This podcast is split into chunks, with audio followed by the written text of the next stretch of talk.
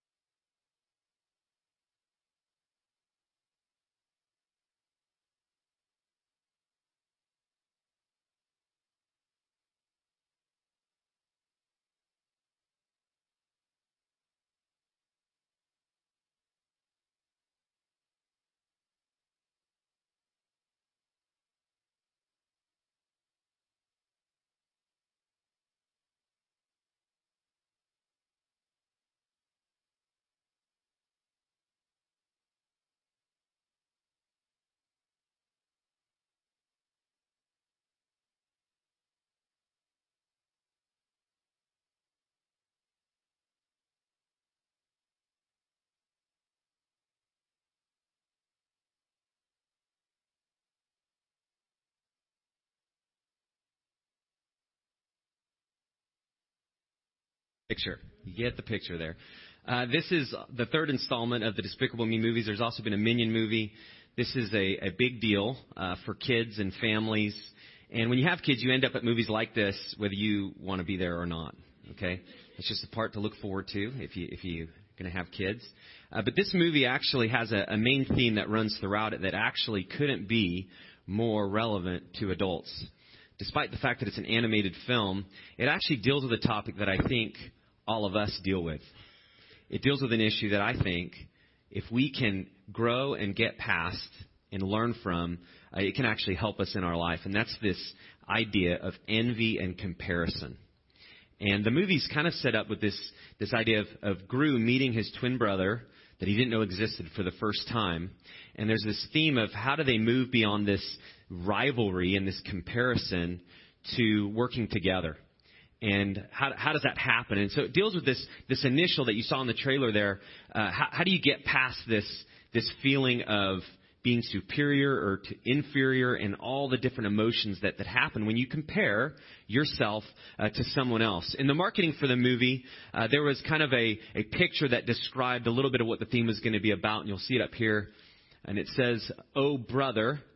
And you can see the, the look on Gru's face, and you, you can see that this is going to be something that he's going to battle with, stacking up to his brother, uh, Drew.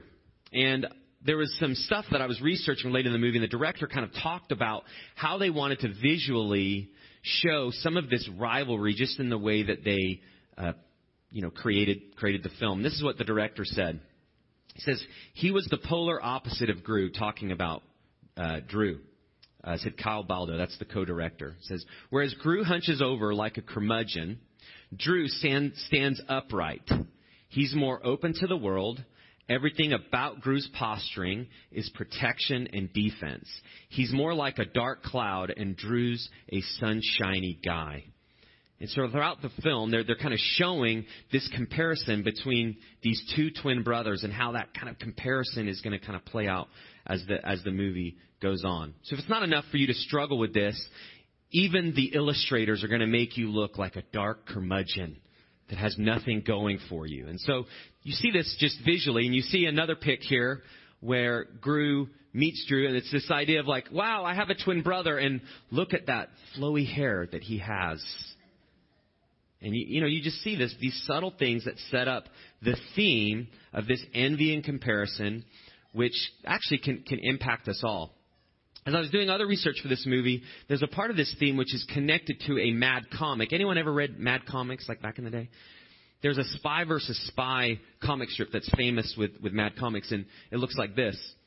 And so they actually based part of this new development of the Despicable Me franchise with this idea of, of rivals competing against each other, spy versus spy. This envy, comparison, and competing. This is something that, that's actually normal uh, to all of us. And so what we're going to be talking about today is, is how do you identify comparison and envy in your own life? And then what do you do with it once you realize uh, that it's there? And I just want to take you on a little bit of a journey, just in kind of full disclosure of my own life, because as I was doing kind of prep for this message and as I was reading the scriptures and as I was thinking through this topic, there's a part of me that just caused me to pause. And the question I kept asking myself is, how have I dealt with envy and comparison in my life? And, and I encourage you to ask, ask that question of yourselves this morning.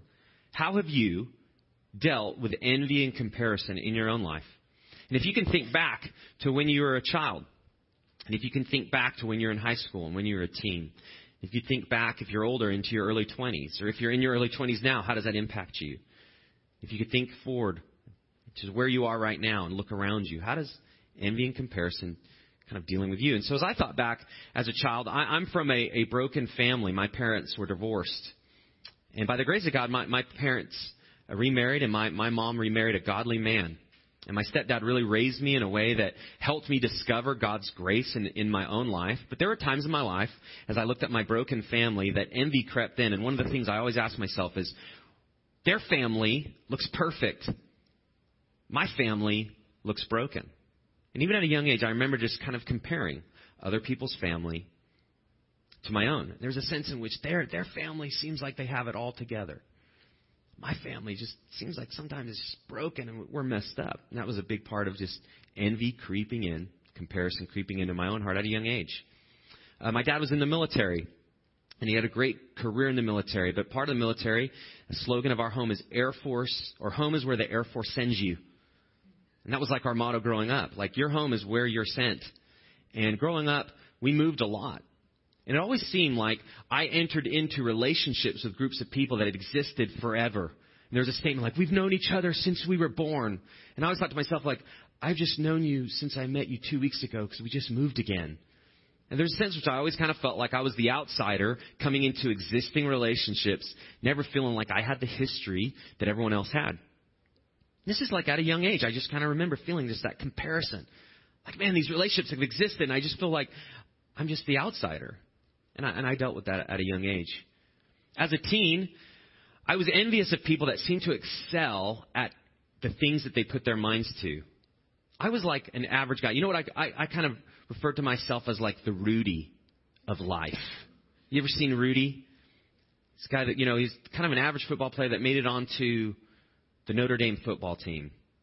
And he got to play like right at the end of his last game. He got to play, and it's is a great story. But Rudy was average in every way, and I, like I kind of compared myself to that. Like I had heart.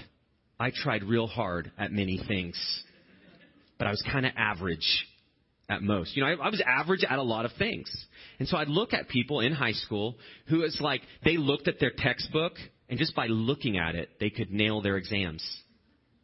And me, I'd study and I'd get questions. I'd be like, "What is that even in the same subject? What is that? And I had to really, it seemed like I just had to work really hard, whereas other people, they just didn't seem to work at all and they could ace their tests. Or in athletics, people just had this natural ability. And so in high school, it was just this comparison of like, wow, they have it all together and they excel in this area. I wonder what it'd be like to excel like they excel. And I'd, I'd look around. And then as I got kind of older in high school, one of the things that plagued me, which may have plagued you as well, and that's that idea of, man, how do I become a cool person. You ever wanted that for your life? To be cool? It's actually really important to us. Being cool, being someone that's popular, being someone that's important. And so as I got later in high school, that was a really high motivation. How to be, I be cool like those people?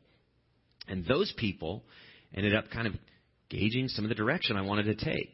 And what I found is later in high school, I became cool, but I lost a lot of the identity of who I was. And I changed just to fit in, just to be like everybody else. I realized I kind of lost a lot of joy in those relationships that I had previously, and I, I lost kind of a lot of progress that I had made in my life.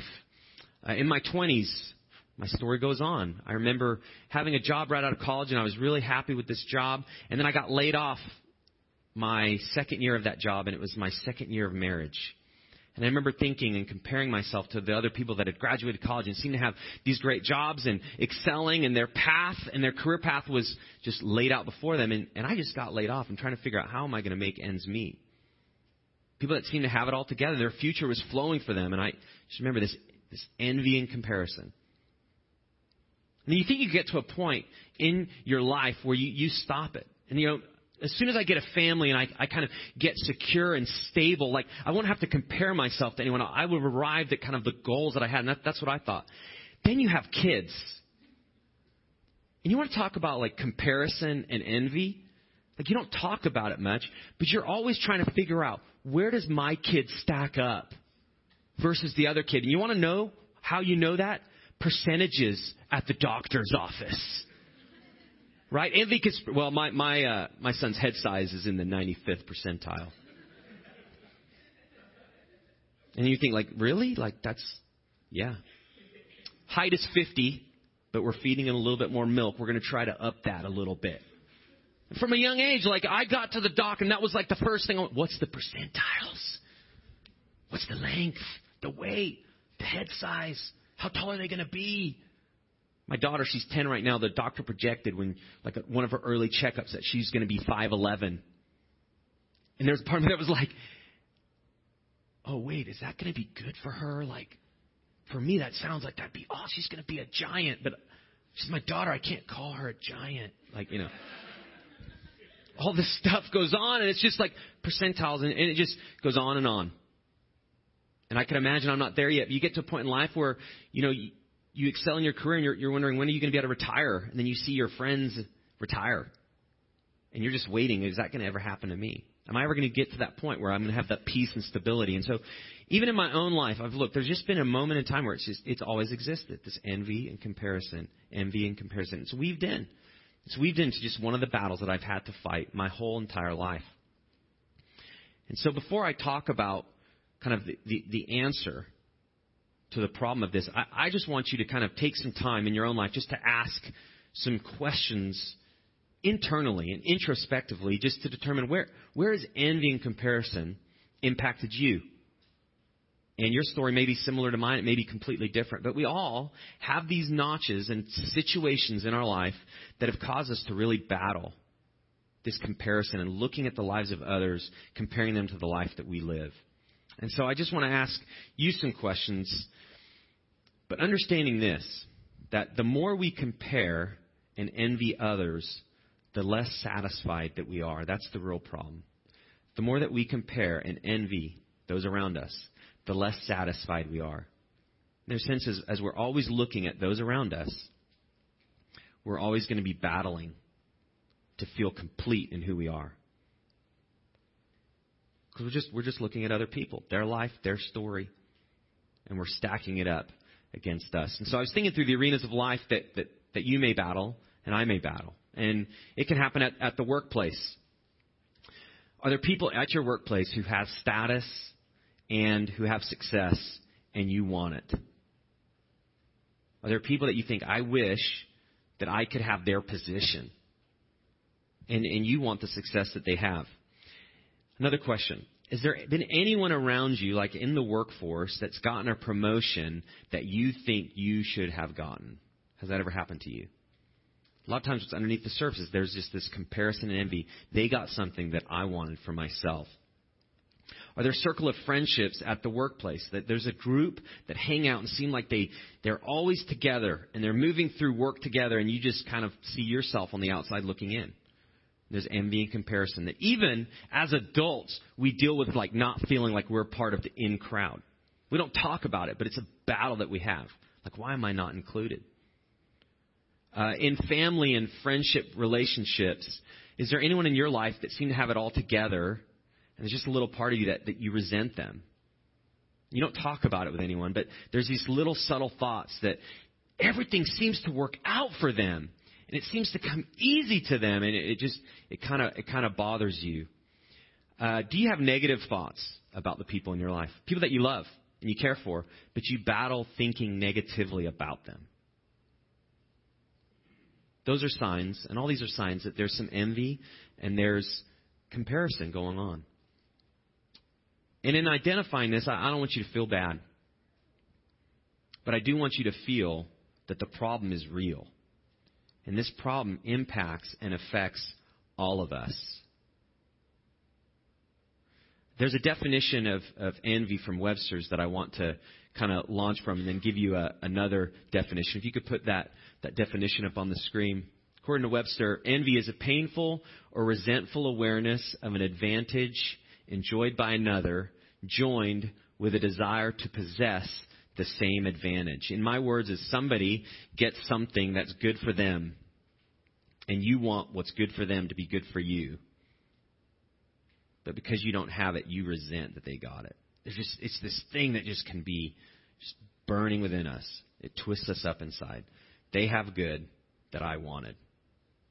But since it's for them and it's not for me, there's this resentment that can exist. I want to add to that definition of envy, really from, from a, a biblical perspective, and kind of identify what, what really is going on. And th- this is envy kind of from a relationship from God perspective, and it's resenting God's goodness to others while ignoring God's goodness in our own life. So it seems like God is good to other people.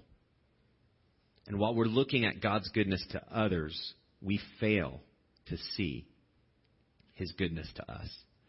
And this causes resentment in our relationship with God. And it actually causes resentment in our relationship with all those around us. Because would we want to relate to a God who is good to others and not to us. Would we want to relate to a God who we think has it out for us, that's against us? At the core, that's what envy is. And if we don't deal with that and recognize the problem, we spend so many times and so much years of our life spinning in this resentment that we have. So the problem, according to the scriptures, is, is actually a deep problem that, that envy brings. And I want to kind of kick off with this proverb, which I think highlights the problem. So here, here's the problem. Envy, it breeds trouble and it makes us miserable ultimately. We, we tend to think envy is just a thought that we have. And we may be kind of neutral, like it's just a thought, I had it. But actually, envy is, is, is more than a thought that you have. Envy is actually like drinking poison. Oftentimes, we don't think of our thoughts as being poison like. But we can have thoughts that we can believe and we can buy and we can build our life on that we think is true. But it's not a thought, it's actually drinking a poison that can just destroy us from the inside out. This is what the proverb says A tranquil heart gives life to the flesh, but envy makes the bones rot. A tranquil heart. And So you, you have this picture, you have this rotting envy and this tranquil heart. Completely different pictures. A tranquil heart is a heart that somebody has decided to follow God with their whole life, and they're going to get their value, and they're going to get their identity, and they're going to get their worth from God Himself. And the tranquil meaning there is this calm gentleness. It's a full of peace that you have about life. I think we all want that. We want to experience a calmness, a gentleness, a peace. Like life is good. That idea, you just take a step back and just, life is good. And that tranquility comes not from a vacation that you take, but it actually comes from a relationship with God Himself. You experience this. There's a calmness. You are secure in Him, and it begins with a relationship with Jesus Christ. Security comes into your life as you begin a relationship with Jesus.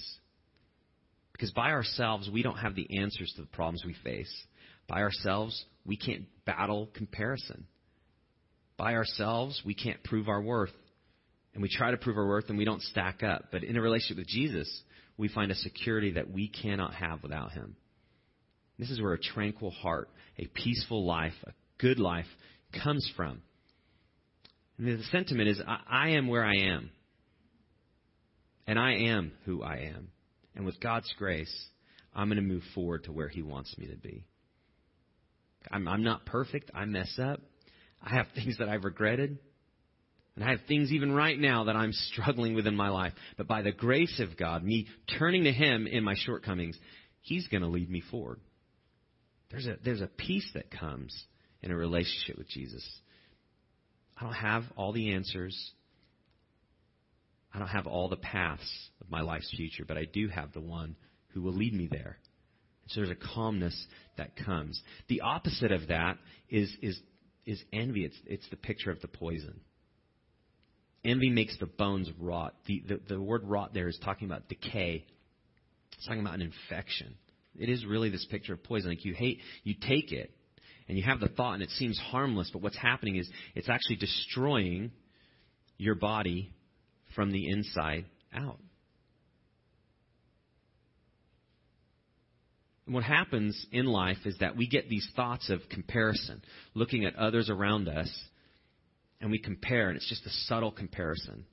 Or we resent somebody that's got an advantage, and it's a subtle resentment. And we just think, no, no big deal. But have you ever thought of something about someone else that was negative and then realized that it impacted your relationship to them? You ever had a problem with somebody and when you see them, there's kind of an awkward staging that you have? Because in your heart and in your mind, you actually are really struggling with them. Have you had that? They don't even know it. But that struggle is representative of this poison in your system. You can't look at them because there's this resentment. Sometimes you can't be near them because there's this envy that you, that you have.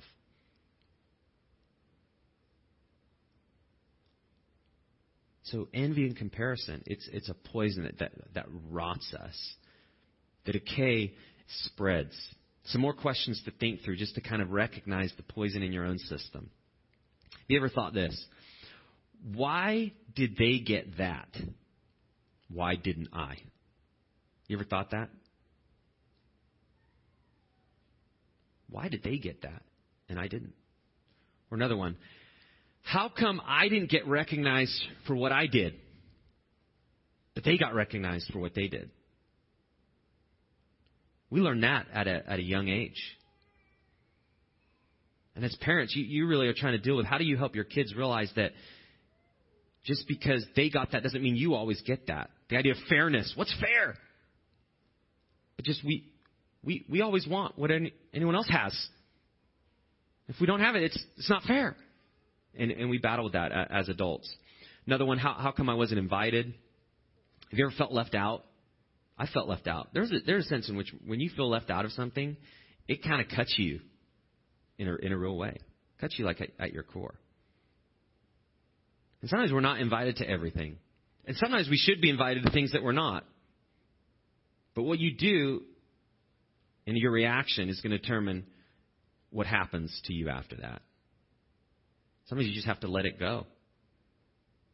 Or the poison will it, it begins begins to, to fester. So I want to kind of talk about now and the rest of the time we have, what do you do?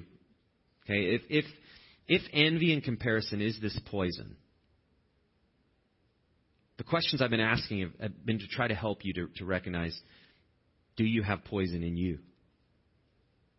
I know I, I have some poison that I have to deal with, but do you have some of it in you? And if there is envy and comparison, the first thing is you, you have to recognize that, it, that it's there. Okay? The second is what do you do once you recognize that it's there? The good news is if you follow Jesus Christ, not only does he make us aware of the problems we face, but in a relationship with Jesus, he always points you to following him to the solution to the problems that you face. There's not always easy fixes. We have to change the way that we think. We have to change the way we relate. But by the grace of God, over time, that can happen. But we don't just follow a God that shows us our problems. We follow a God that gives us Himself so that we can learn how to deal with these thoughts, and these behaviors, and our heart, which is full of things that, that, that's very harmful. So I want to talk through kind of the rest of the time how, how do we actually deal with this in, in a helpful way. And there, there's three steps, and I'm going to walk through each step. Once you recognize the problem of comparing and envy, here's what you need to do. First is you need to stop comparing.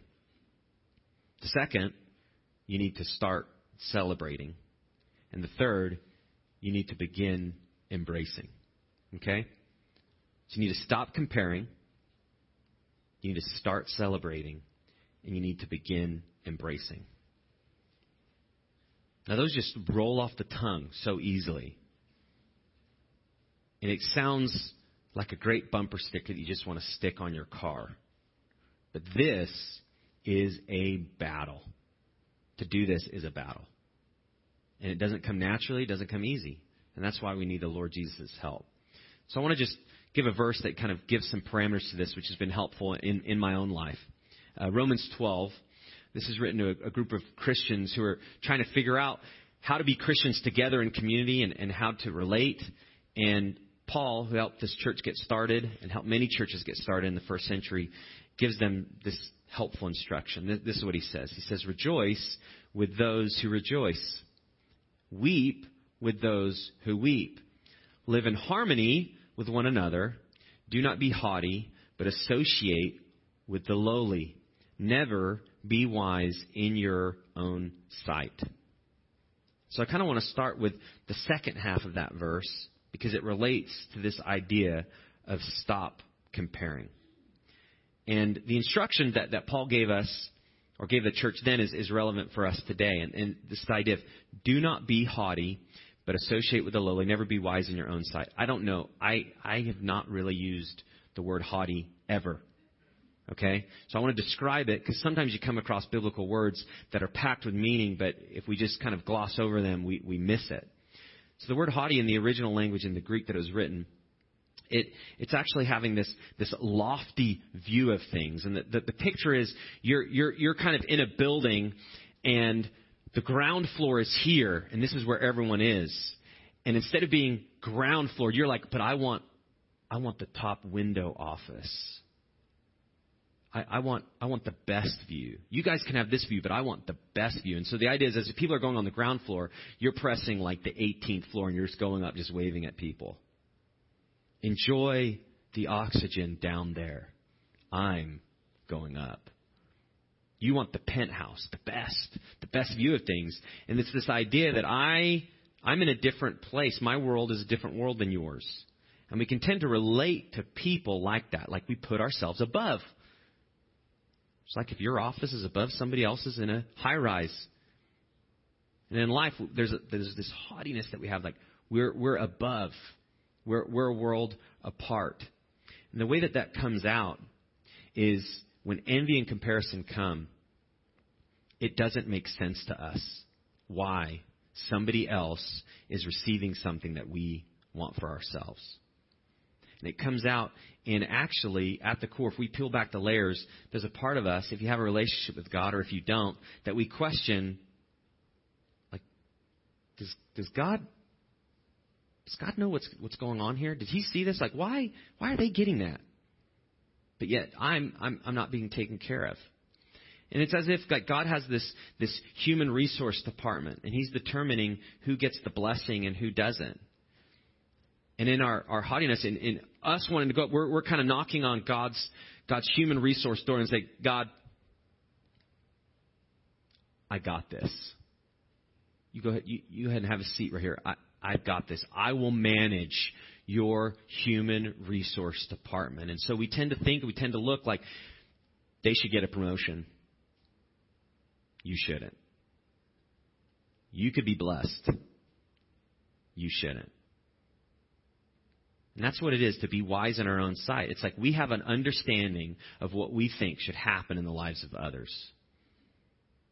we have a picture of what we think should happen in the lives of ourselves and we battle because it's not measuring up. And so we go to God and in this resentment, even to Him, sometimes like, God, are you awake? Are you seeing this? This doesn't measure up to my own understanding. So we're just telling God, God, let, let me be in charge of human resources. Now, if you could imagine, my view of God, He's, he's a, He's big God.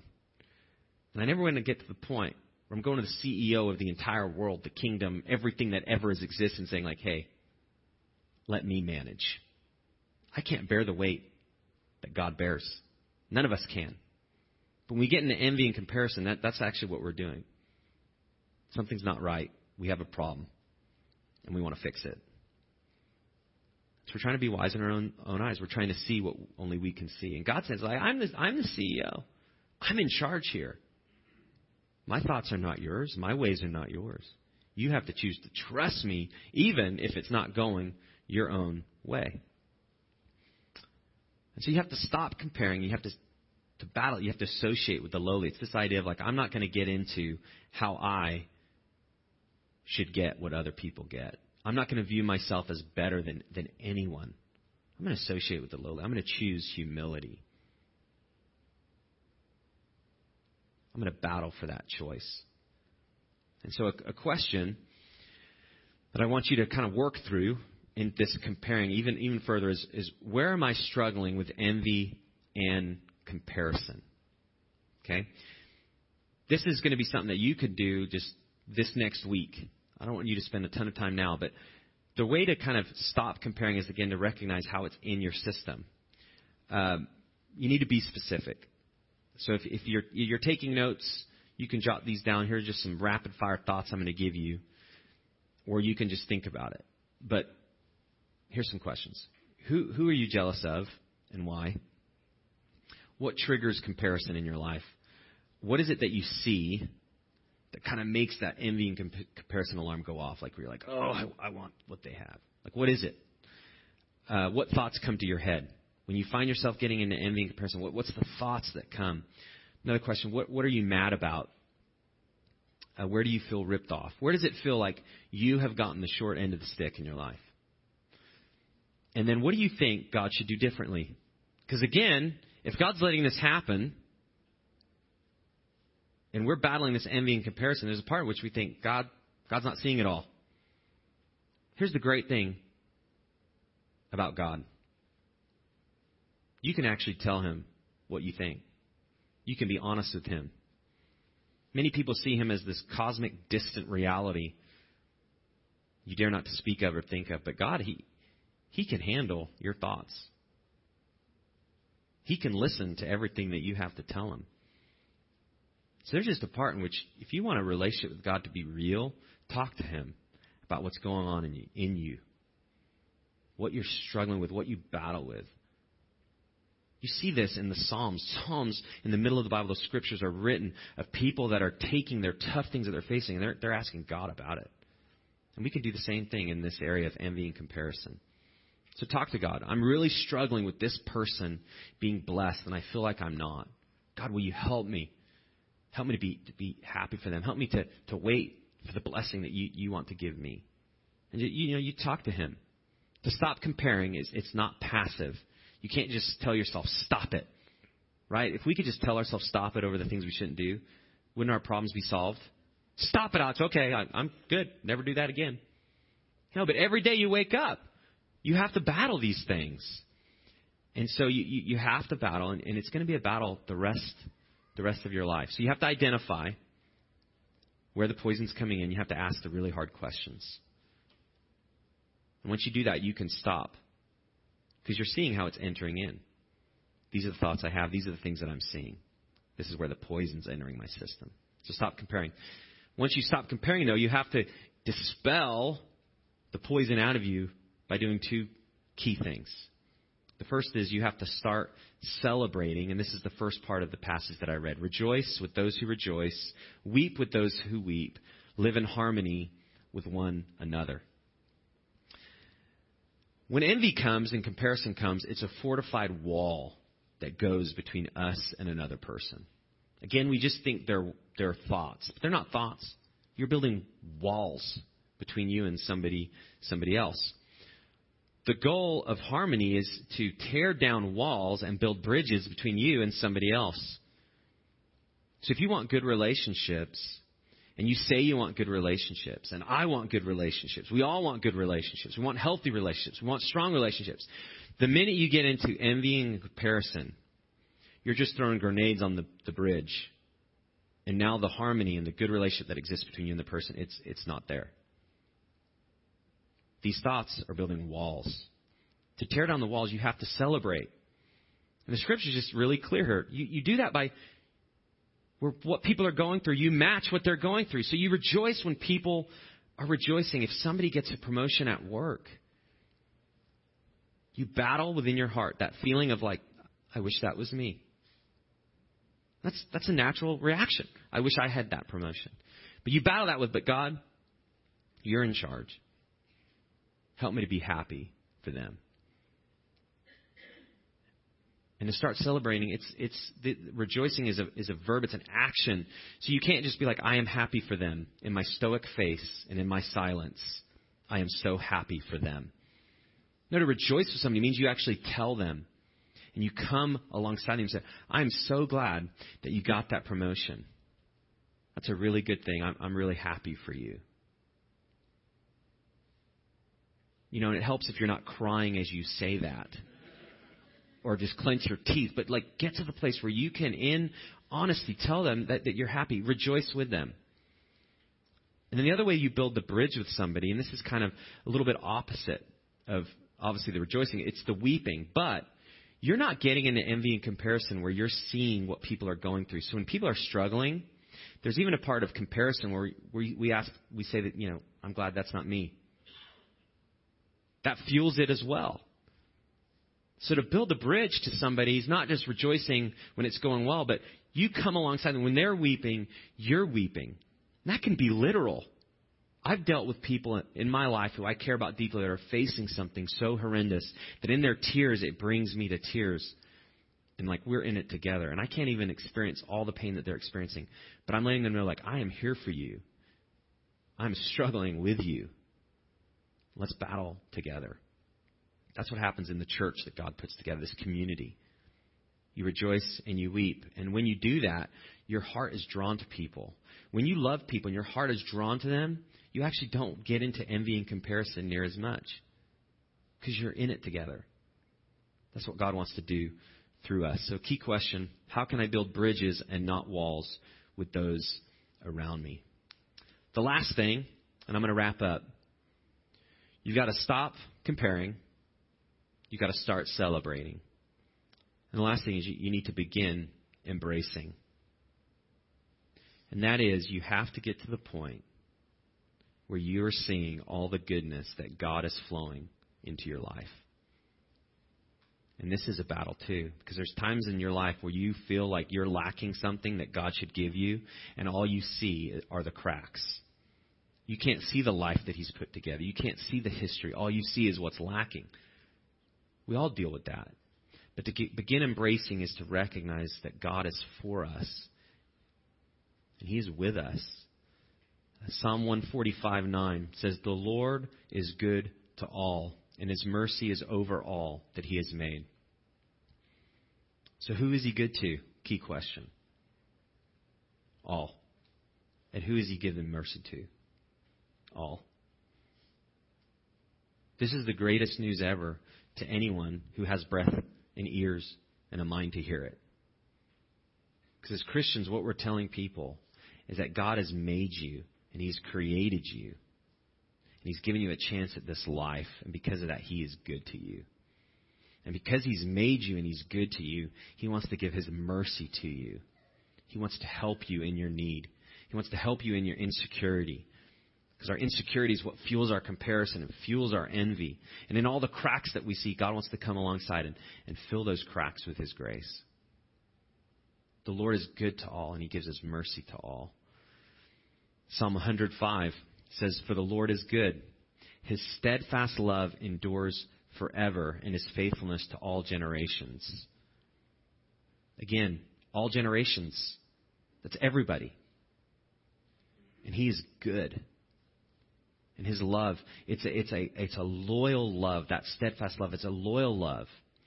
A creator is loyally love to those that he has created. There's a tie that he has because God has made us in his image.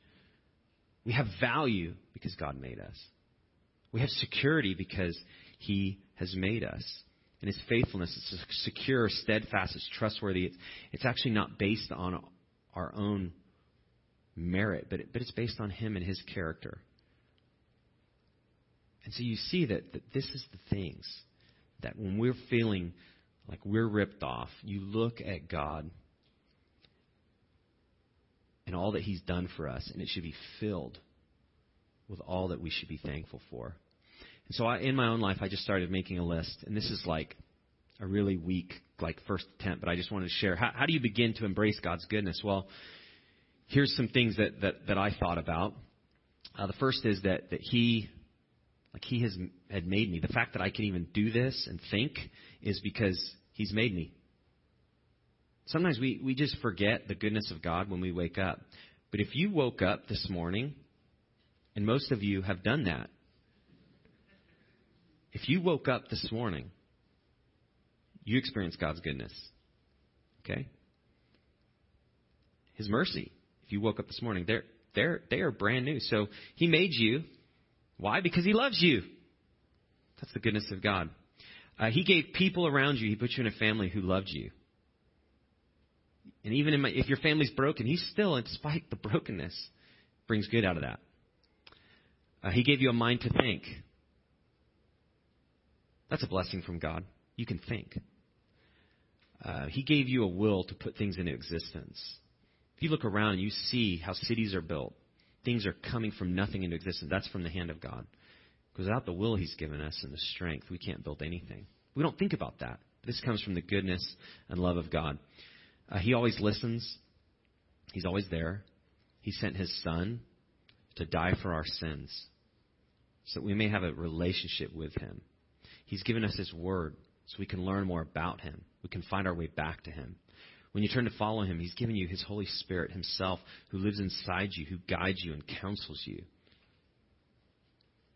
So I encourage you, think through all the things in your life right now that you, you're happy about. That you think, you know, like that, that, that really is a neat thing. That's a blessing. Maybe it's a relationship. Maybe it's an experience. But you're hard pressed to find how that will exist out of the hand of God.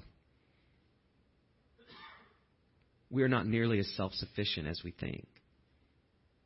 But His goodness and His love overflows to us all. So I want to encourage you make a list of the things that you're thankful for. And if you're not in a relationship with God and you're not even sure the connection between Him and this goodness, just begin with a list and ask yourself, where did that come from? That's a great question. Where did that come from? So I want to encourage you. Stop comparing, but to do that, you need to recognize that you do. You need to start celebrating. So you need to look around the people around you and say, what is going on with people that I can come alongside them, good and bad? And then you need to begin embracing. What has God done in your life that you can thank Him for? There are some next steps that you can take related to that on your connection card that Ben had you fill out. And as I wrap up, mark one of those. There's, there's three up here that's kind of tied to, to what I've already said. So mark one of those. If you have a prayer request, we'd love to pray for you uh, this week. I'm going to go ahead and pray, and we're going to sing a song back to God as we receive our offering. Let's pray together. God, we praise you for your goodness to us. And we recognize just how insecure we are at times, where we fail to see all that you've done. That's good for us. But yet we long for the goodness that other people have. So, God, help us to just see how fragile we are, how in need of your grace that we are. But, God, thank you that when we realize we have a problem through following you, we actually have the solution. You fill in the cracks of our lives, and we, we thank you for that. It's in your name that we do pray. Amen.